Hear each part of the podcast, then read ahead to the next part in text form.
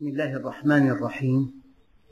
الحمد لله رب العالمين والصلاة والسلام على سيدنا محمد الصادق الوعد الأمين. اللهم لا علم لنا إلا ما علمتنا إنك أنت العليم الحكيم.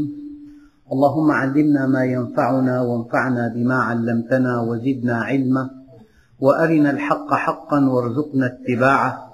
وأرنا الباطل باطلا وارزقنا اجتنابه. واجعلنا ممن يستمعون القول فيتبعون أحسنه وأدخلنا برحمتك في عبادك الصالحين. أيها الإخوة الكرام مع الدرس الثامن من دروس سورة الأنعام ومع الآية السابعة والعشرين وهي قوله تعالى ولو ترى إذ وقفوا على النار فقالوا يا ليتنا نرد ولا نكذب بآيات ربنا ونكون من المؤمنين. أيها الإخوة من قواعد اللغة أن لو تعرب حرف امتناع لامتناع. امتنع شيء لامتناع شيء آخر. لو جئتني لأكرمتك. امتنع إكرامي لك لأنك لم تأتي. أما لولا حرف امتناع لوجود لولا المطر لهلك الزرع. امتنع هلاك الزرع لوجود المطر. هذه من بديهيات اللغة. إلا أنه في هذه الآية تأتي لو من دون جواب. لو جئتني لأكرمتك. لو فعلت كذا لكافأتك. لو تجنبت كذا لنجوت من هذا الألم. هنا ولو ترى إذ وقفوا على النار. أين الجواب؟ الحقيقة في حذف الجواب ملمح دقيق جدا وهو أن الله بهذا الحذف أشار إلى أن اللغة أحيانا تكون عاجزة عن وصف الواقع. اللغة في بعض الأحيان بكل إمكاناتها وبكل مفرداتها وبكل تراكيبها وبكل مؤكداتها تعجز عن وصف الواقع. قد يقول لك أحدهم رأيت شيئا لا يوصف. يقول لك أحدهم اللغة عاجزة عن التعبير ما في نفسي اللغة عاجزة عن التعبير عما في نفسي وكأن الله سبحانه وتعالى يقول لنا هؤلاء الطغاة هؤلاء المجرمون الذين طغوا وبغوا واستكبروا واستعلوا. ألم يقل فرعون أنا ربكم الأعلى؟ ألم يقل فرعون ما علمت لكم من إله غيري؟ هؤلاء الأقوياء الذين استهانوا بحياة البشر وبكرامة البشر. يقول الله عز وجل يا محمد لو ترى وضعهم يوم القيامة. تصور تصور إنسانا طاغية يمكن أن يفني نصف شعبه وضع في يديه القيد تصور حاله تصور مشاعره. تصور ذله تصور قماءته تصور خضوعه ولو ترى إذ وقفوا على النار. أحيانا مجرم يسطو على البيوت ويأخذ الأموال ويرهب الناس إلى أن يقع في أيدي العدالة. تجده ذليلا لا يستطيع أن ينظر إليك خافض الطرف. الآية دقيقة جدا. أن هذا الذي يطغى هذا الذي يستعلي هذا الذي يتغطرس هذا الذي يتكبر هذا الذي يدعي الألوهية هذا الذي يقول كما قال فرعون أنا ربكم الأعلى. هذا الذي يقول ما علمت لكم من إله غيري. قوم عاد حينما قالوا من أشد منا قوة؟ وليس بعيدا عنكم ما يقوله أقوياء الأرض الآن. ما يتبجحون به ما يرددونه ما يهددون. الفراعنة كثيرون. ولكل عصر فرعون. ولكل عصر وحيد القرن. هؤلاء أيها الإخوة لو تراهم إذ وقفوا على النار. لو ترى خزيهم. لو ترى ذلهم لو ترى خوفهم لو ترى خضوعهم لو ترى صغارهم لو ترى تضعضعهم كأن اللغة بكل مفرداتها لا يمكن أن تنقل لنا الصورة التي هم عليها. يعني الذي أتيح له أن يتابع التاريخ الحديث حينما يقع الطاغية بيد خصومه. وحينما يبالغ الخصم في فحص حامضه النووي وحينما يبالغ الخصم في فتح فمه ليرى أسنانه. يعني هذا ذل ما بعده ذل. أيها الإخوة الآية في بلاغة ما بعدها بلاغة. بلاغة الآية في حذف الجواب. أحيانا تقول رأيت شيئا لا يصدق. تقول أحيانا رأيت شيئا لا يوصف. تقول أحيانا اللغة عاجزة عن الوصف. درسنا في علم اللغة بل في فقه اللغة أو ما يسمى بفلسفة اللغة أنه في أحيان كثيرة من سلبيات اللغة أنها عاجزة عن نقل الصورة الحقيقية. الآن بالبرمجة العصبية يقولون إن النص المكتوب لا ينقل من الواقع إلا ستة بالمئة فقط. إذا رافقه صوت يضاف إليه خمسة وثلاثين في المئة. فإذا أضيفت له الصورة يصل إلى المئة بالمئة. لكن رأيت أنا بعض الأهوال في بلد عربي في جنوبه وقد دامت فيه الحروب أربعين عاما الحروب الأهلية. قلت والله إن النص المكتوب والنص المسموع والنص المرئي لا يساوي عشرة بالمئة من الواقع الذي رأيته. أيام اللغة تعجز عن نقل الصورة الحقيقية. وفي اللغة تعبيرات كثيرة تستخدم أسلوب العجز عن الوصف كأسلوب للوصف. هذه الآية بلاغتها في حذف الجواب. بلاغتها في حذف الجواب. لعلي أنقل لكم آية مشابهة. أرأيت الذي ينهى عبدا إذا صلى؟ أين الجواب؟ يعني انظر إلى أحواله. هذا الذي ينهى عبدا إذا صلى انظر إلى مواثيقه إلى عهوده إلى استقامته. ليس مستقيما ولا يفي بالعهد ولا ينجز الوعد. مادي دنيء شهواني يخون. ينافق يكذب يحب ذاته لشدة النقائص التي هي فيه لكثرة العيوب التي تلبس بها لشدة الحقارة التي تغطيه من رأسه إلى قدمه. الله عز وجل حذف الأوصاف كلها. قال أرأيت الذي ينهى عبدا إذا صلى؟ ولهذا الأسلوب طريق إيجابي أحيانا. تلقى النبي عليه الصلاة والسلام وهو في سدرة المنتهى تجليات من الله عز وجل. تجليات مسعدة. يا ترى هذه التجليات مسعدة فقط؟ فيها نور فيها معرفة فيها قرب فيها سعادة فيها إطلال كبير على الكون فيها كمال لا ينتهي. قال إذ يغشى السدرة ما يغشى. هذا أسلوب آخر. يغشى السدرة ما يغشى. ليس هناك تفاصيل. أحيانا تقول لواحد آه لقد أصابني ما أصابني ماذا أصابك؟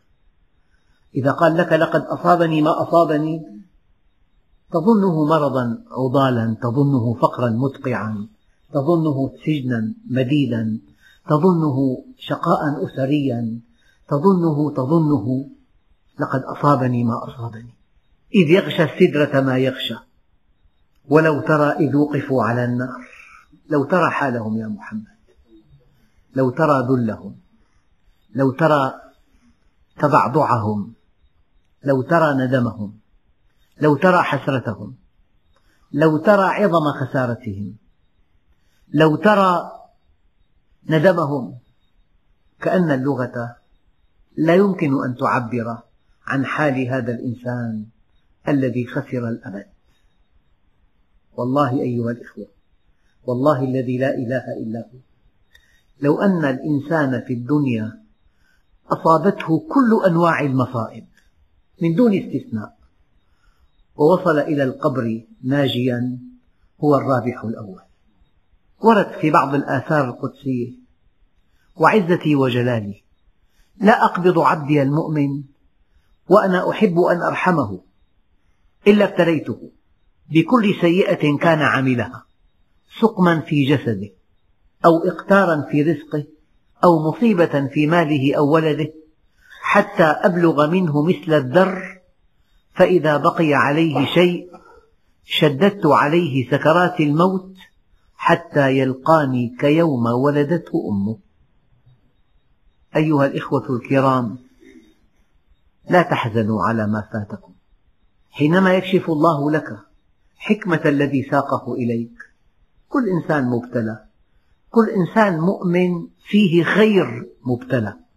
أما الذي شرد عن الله شرود البعير تنطبق عليه الآية الكريمة فلما نسوا ما ذكروا به فتحنا عليهم أبواب كل شيء. حتى إذا فرحوا بما أوتوا أخذناهم بغتة فإذا هم مبلسون. كاستنباط من هاتين الآيتين. إذا رأيت الله يتابعك ويؤدبك ويعاتبك ويعاقبك ويشدد عليك ويضيق عليك ويحاسبك على الخاطر إن رأيت الله يعاملك هذه المعاملة فاستبشر لأنك تنطوي على الخير. ولو لم تكن كذلك لما أدبك ولما عاقبك بل تركك تستمرئ هذا الطريق الذي ينتهي إلى الهلاك. فخير لنا ألف مرة أن نكون في العناية الإلهية المشددة من أن نكون قد أخرجنا من هذه العناية. يعني طالب يدرس في الجامعة ويعد نفسه لمنصب رفيع ولدخل كبير. ولمكانة اجتماعية عالية. إذا شكى لك ضيق الوقت وكثرة الواجبات وصعوبة متابعة الدروس وقسوة الأساتذة وثقل الوظائف والدوام الطويل والأعمال التي يكلف بها الطالب من قبل أستاذه وقد لا يجد وقتا لها إذا شكى لك هذا الطالب هذه الشكاوى المتعددة وقال لك آخر لا يقرأ ولا يكتب أنا ما عندي مشكلة أبدا أنام إلى الظهر ثم أتمطى ثم آكل ثم أذهب إلى السينما ثم أعود لألعب الورق مع رفاقي حتى منتصف الليل. يجب أن تعلم أن هذا الثاني خارج الحسابات كلها. هذا الذي يقول لك أنا ما في عندي مشكلة. هو نفسه مشكلة. إن لم تشعر أنك مكلف بمعرفة الله وطاعته ونيل رضوانه فأنت خارج الحسابات. أيها الإخوة الآية هذا الملمح الكبير ملمح حذف الجواب. ولو ترى إذ وقفوا على النار. لو ترى حالهم لو ترى ذلهم لو ترى ندمهم لو ترى حسرتهم لو ترى خنوعهم لو ترى خوفهم لو ترى تقصيرهم. ورد في بعض الأحاديث إن العار ليلزم المرء يوم القيامة حتى يقول يا رب لإرسالك بي إلى النار أهون علي مما ألقى وإنه ليعلم ما فيها من شدة العذاب. أخواننا الكرام حالة الندم التي تعتري الإنسان حينما يغادر الدنيا وكان ساهيا ولاهيا لا توصف. حتى إنه في بعض الأحاديث أن الإنسان الشارد عن الله إذا رأى مكانه في النار بعد أن وافته المنية يصيح صيحة لو سمعها أهل الأرض لصعقوا. بل إن النبي عليه الصلاة والسلام في بعض أحاديثه يقول المؤمن إذا رأى مكانه في الجنة عند النزع يقول لم أر شرا قط. ينسى كل المتاعب. والذي كان في أعلى مرتبة وكان في أبهى زينة وكان في أجمل بيت يركب أجمل مركبة إذا وافته المنية ورأى مكانه الآخر في المكان الآخر يصيح صيحة ويقول لم أر خيرا قط. من أدق خطب النبي صلى الله عليه وسلم. إن هذه الدنيا دار التواء لا دار استواء. ومنزل ترح لا منزل فرح. فمن عرفها لم يفرح لرخاء ولم يحزن لشقاء. الرخاء مؤقت والشقاء مؤقت قد جعلها الله دار بلوى وجعل الآخرة دار عقبة فجعل بلاء الدنيا لعطاء الآخرة سببا وجعل عطاء الآخرة من بلوى الدنيا عوضا. فيأخذ ليعطي ويبتلي ليجزي. كل مخلوق يموت ولا يبقى إلا ذو العزة والجبروت. والليل مهما طال فلا بد من طلوع الفجر. والعمر مهما طال فلا بد من نزول القبر. وكل ابن أنثى وإن طالت سلامته يوما على آلة حدباء محمول فإذا حملت إلى القبور جنازة فاعلم بأنك بعدها محمول. صدقوا أيها الإخوة ما رأيت عاقلا في الأرض أعقل ممن أعد لساعة الموت ما تستحق. أحيانا إنسان يعزي إنسان. رآه أين دفن ثم دخل إلى بيته في التعزية شيء مسافة كبيرة كثير بيت 80 مليون. وازنه مع قبر. ونحن جميعا مصيرنا إلى القبر. واقرأ كل النعوات وسيشيع إلى مثواه الأخير. ماذا تسمي بيتك إذا؟ المثوى المؤقت هذا مثوى مؤقت ولو ترى إذ وقفوا على النار فقالوا يا ليتنا نرد ولا نكذب بآيات ربنا. هذه حالة الندم التي لا توصف. الإنسان أحيانا يعمل في التجارة يشتري صفقة لا يربح منها شيئا. يبذل من أجلها جهودا جبارة لسنوات عديدة. يعمل حساب ما في ربح. يصدر صوتا خارجا من أعماق أعماقي. يا ليتني لم أشتري هذه الصفقة لأنه لم يربح. فكيف إذا خسر؟ فكيف إذا عمل سنوات طويلة وحقق خسارة كبيرة؟ هذا هو الندم أيها الأخوة. الندم لا يوصف. الإنسان يخسر بيت أحيانا يخطب فتاة مناسبة جدا يتردد بالقرار يذهب إليهم موافقا يقولون والله خطبت وانتهى الأمر. يبقى سنوات والحسرة تملأ قلبه. أحيانا يفرط بتجارة ببيت بزوجة بمنصب أحيانا. يرتكب حماقة أيام يطلق زوجته هي جيدة جدا. بندم ندم لا يوصف. فكيف إذا خسر الأبد؟ فكيف إذا خسر الآخرة؟ كلها يوم يعض الظالم على يديه. يا ليتني اتخذت مع الرسول سبيلا. أيها الإخوة الكرام ولو ترى إذ وقفوا على النار فقالوا يا ليتنا نرد ولا نكذب بآيات ربنا ونكون من المؤمنين. هذا الكلام يتلى علينا الآن ونحن أحياء والفرص كلها مفتوحة. بإمكانك أن تتوب وأن تستغفر وأن تصلي وأن تقرأ القرآن وأن تعمل الصالحات وأن تنفق الأموال وأن تدعو إلى الله وأن تطلب العلم وأن تكون بارا بوالديك وأن تربي أبنائك. كله ممكن. ما دام في العمر بقية كله ممكن. هذه الآيات يخبرنا الله عز وجل عن حال أهل النار.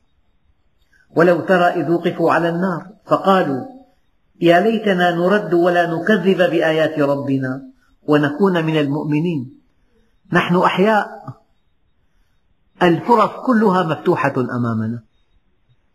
فرص التوبة والعمل الصالح والتزام درس العلم وطلب العلم مفتوح أمامنا. بل بدا لهم ما كانوا يخفون من قبل ولو ردوا لعادوا لما نهوا عنه وإنهم لكاذبون.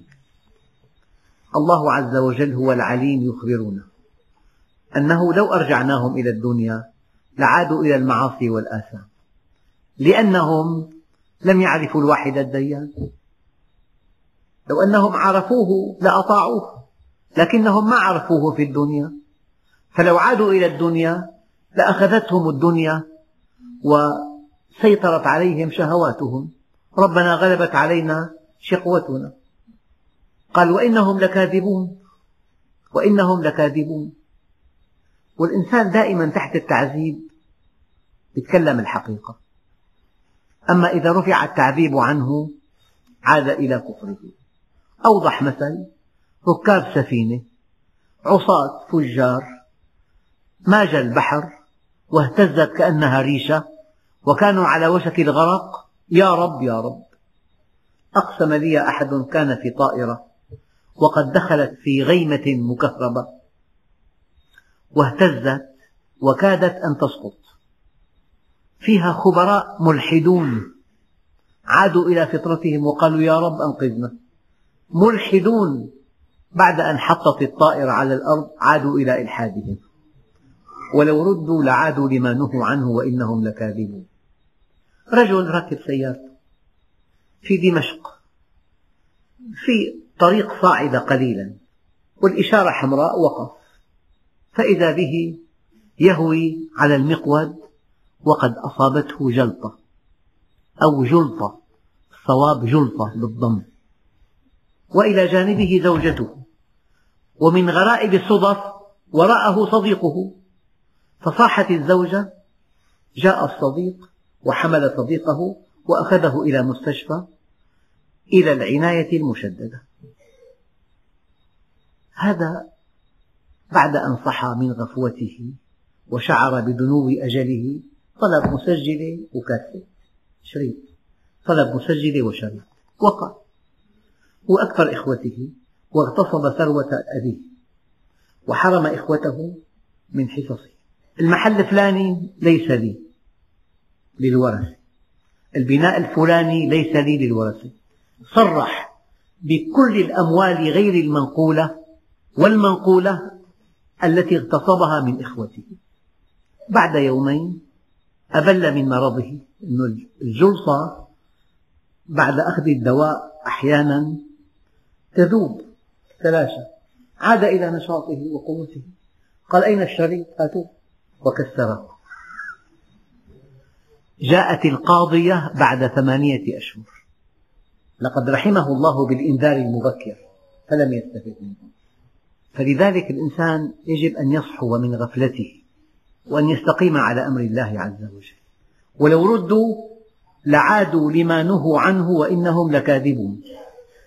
هم يرون وقالوا إن هي إلا حياتنا الدنيا وما نحن بمبعوثين. هم مع الواقع. الواقع في صحة وفي دخل وفي بيت جميل وفي مركبة وفي نساء جميلات وفي سهرات ماجنة وفي اختلاط وفي غناء وفي كل شيء. الشهوات أمامه صحته طيبة ودخله كبير يعيش هذا الواقع. لكن غفل عن المستقبل. من هو العاقل الذي يعيش المستقبل؟ من هو الغبي هو الذي يعيش الواقع. من هو الأغبى هو الذي يعيش الماضي.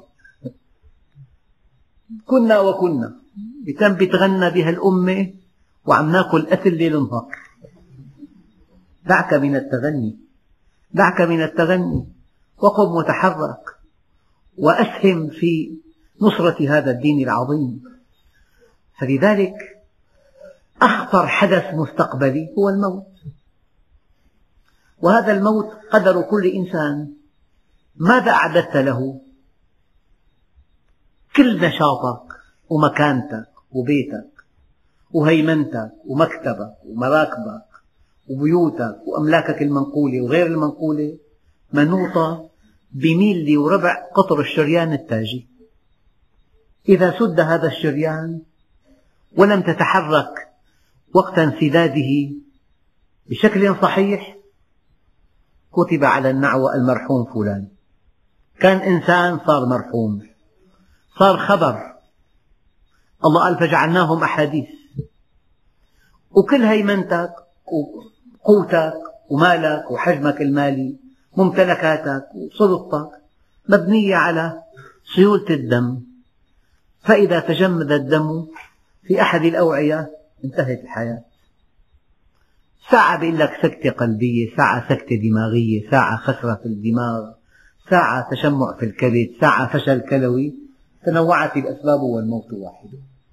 وقالوا إن هي إلا حياتنا الدنيا وما نحن بمبعوثين. لذلك الإنسان الغير المؤمن عاش الدنيا فقط.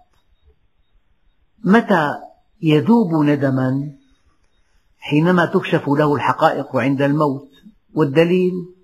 فكشفنا عنك غطاءك فبصرك اليوم حديد. كشفنا عنك غطاءك وأنا أؤكد لكم أن أكثر كفار الأرض عندما يأتيه ملك الموت يصدق بكل ما جاء به الأنبياء ولكن بعد فوات الأوان.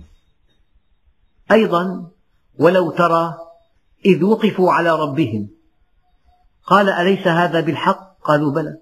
وربنا. قال فذوقوا العذاب بما كنتم تكفرون. أخواننا الكرام في ملمح في الآية السابقة بل بدا لهم ما كانوا يخفون من قبل. الإنسان بفطرته يؤمن أن الأمر بيد الله أن المصائب أحيانا تأتي عقابات لكن حتى يستمد راحة موهومة يدعي خلاف ذلك. يخفي إيمانه بأن الله بيده كل شيء ويعلن شركه. الأمر بيد زيد أو عبيد أو فلان أو علان وفي ظروف صعبة. نحن ما لنا علاقة. الصهيونية العالمية سببت لنا هالمشاكل هي. بيعزي دائما أخطاؤه وحماقاته إلى جهات موهومة.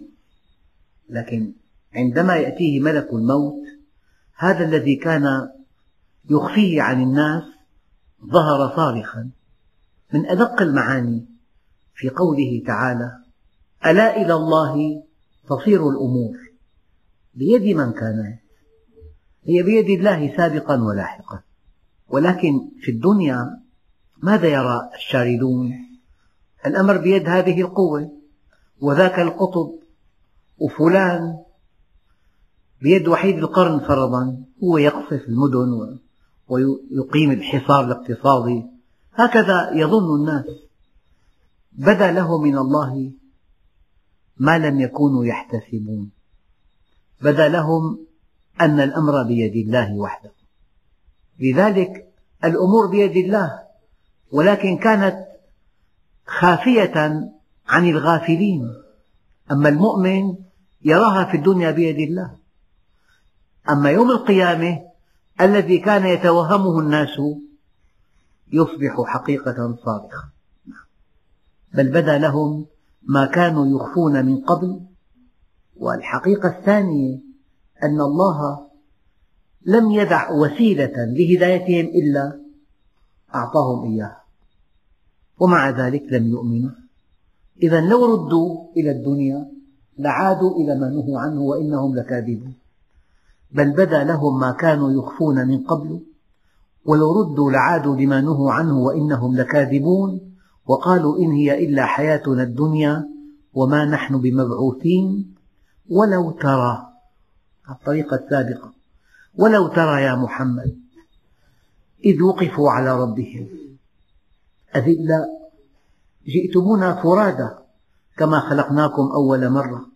الطغاة في العالم بحركوا أساطيل بحركوا مئات الطائرات بحركوا قنابل ذرية أحيانا بفرضوا قرار على كل الخلق. لكن يوم القيامة جئتمونا فرادى كما خلقناكم أول مرة. ولو ترى إذ وقفوا على ربهم قال أليس هذا بالحق؟ أليس هذا الدين بحق؟ أليس هذا القرآن بحق؟ أليس تحريم الزنا حق. دولة إسلامية تطمح أن تدخل في السوق المشتركة لا تقبل إلا إذا صرحت أن الزنا ليس جريمة. سلوك طبيعي كأن تشرب كأس الماء أليس الزنا جريمة؟ أليس الربا جريمة؟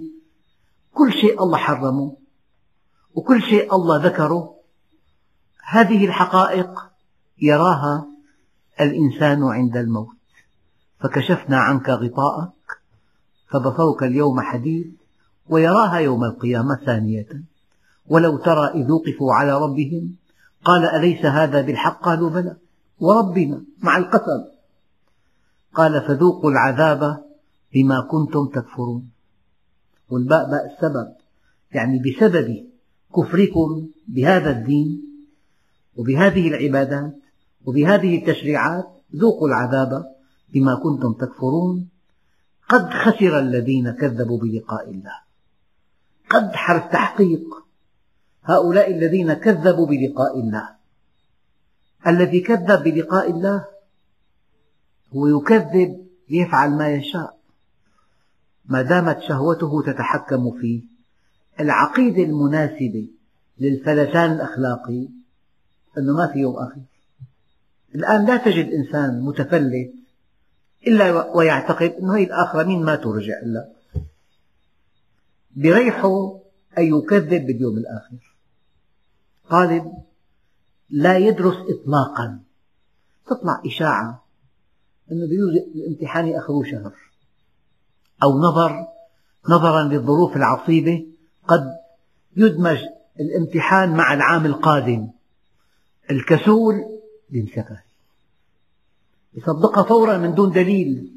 زي مريحة له مريحة له وأي فكرة تريح الإنسان من عذاب نفسه أو من الندم يتشبث فيها. بيسمع من درس علم ما بيدقق أن النبي يشفع لأمته. ما له فهمان من الدين غير الشفاعة. مريحة هي. وإذا أرى الحديث شفاعتي لأهل الكبائر بيطير على فرح صار عنده مجال يفعل الكبائر هلا فالإنسان بيصدق شيء بريحه دائما. لو واحد اشترى سيارة إذا قال له واحد حيطلع قرار يخفضوا الجمرك لمية بالمية فقط مو مئتين وخمسين بالمية. لك مو معقول. ليش كذب الخبر؟ لأنه الخبر لو كان صادق بزعجه. واللي ما اشترى بصدقه. بتذيع خبر أنت. واحد بصدقه مية بالمية الثاني بكذبه مية بالمية. أنت لاحق راحتك النفسية. فلذلك قد خسر الذين كذبوا بلقاء الله. اللي كذب بلقاء الله أولا أيها الإخوة اسمعوا هذه الكلمات مستحيل وألف ألف ألف ألف ألف مستحيل أن يكون في الدنيا غني وفقير وقوي وضعيف وصحيح ومريض وظالم ومظلوم وتنتهي الدنيا ولا شيء بعد الدنيا. لا بد من أن تسوى الحسابات. مستحيل إنسان يهدم سبعين ألف بيت فوق أصحابها. ويتصدر المؤتمرات وهو في أقوى مركز وأن يموت ولا شيء بعد الموت. مستحيل أن يقصف الناس بالقنبلة الحارقة وتبيد عشرة آلاف إنسان بثواني وتنتهي الحياة ولا شيء عليه. مستحيل أن تلقى قنبلة على اليابان تروح 300 ألف إنسان بثلاث ثواني وتنتهي الحياة ولا شيء بعد الموت. هذا شيء يتناقض مع الكون كله. هذا الكون ينطق بعظمة الخالق والعدل من كمال الخالق. لذلك أحد العلماء ينفرد بأنه يعتقد أن الدليل على الآخرة ليس نقليا فحسب بل هو عقلي. يعني العقل السليم لا يقبل أن تنتهي الدنيا بلا حساب. والقرآن يقول ذلك. أفحسبتم أنما خلقناكم عبثا؟ يعني أنت تجرب الدواء على شعب ضعيف وتبعث خبراء لتعرف نتائج هذا الدواء. فإذا كان مسرطن تمنعه ببلدك وإذا غير مسرطن تسمح فيه. هذول حقل تجارب. وتموت ولا شيء عليك. مستحيل. تبعث باخرة كلها مواد غذائية ربع مواد غذائية. وثلاث أرباع نفايات ذرية تلقيها بسواحل بلد متخلف. ويتضاعف السرطان عشر أضعاف. وتموت ولا شيء عليك. مستحيل. تقتنص سبعمئة ألف فتاة كل سنة ساذجات ويعملن في الدعارة في بلاد الغرب وبتاخذ عشرين ضعف من أجورهم. وأنت مرتاح ولا شيء عليك. مستحيل. الإنسان حينما يتوهم أن الإنسان يموت ولا يحاسب يكون كتلة غباء. أفحسبتم أنما خلقناكم عبثا وأنكم إلينا لا ترجعون؟ فتعالى الله الملك الحق. يعني تعالى الله أن يخلقكم عبثا. آية ثانية. أيحسب الإنسان أن يترك سدى؟ هيك مستحيل. هلا اللي فاتوا سرقوا خلال ساعات ألقي القبض عليه. والأموال عادت فيما سمعت إلى أصحابها. يعني ممكن يسرق 54 مليون. إيه، شكرا. مستحيل. بالنظام الأرضي مستحيل. بالنظام الأرضي مستحيل. عند الملك العادل يكون ذلك. لذلك يا أخوان عد المليون قبل أن تظلم نملة. نملة. عد المليون قبل أن تدوس على نملة. أنه ملك الملوك بطشه شديد. لوحين اصطدموا بالزلزال. قوتهما الانفجارية مليون قنبلة ذرية. شيء مخيف؟ مدن بأكملها. جزر اختفت. قطع بحرية تلاشت. قواعد نووية غرقت. كله اصطدام لوحين. الله كبير. كبير كثير. عد المليون قبل أن تعصي. عد المليار قبل أن تعتدي على مخلوق. على مخلوق.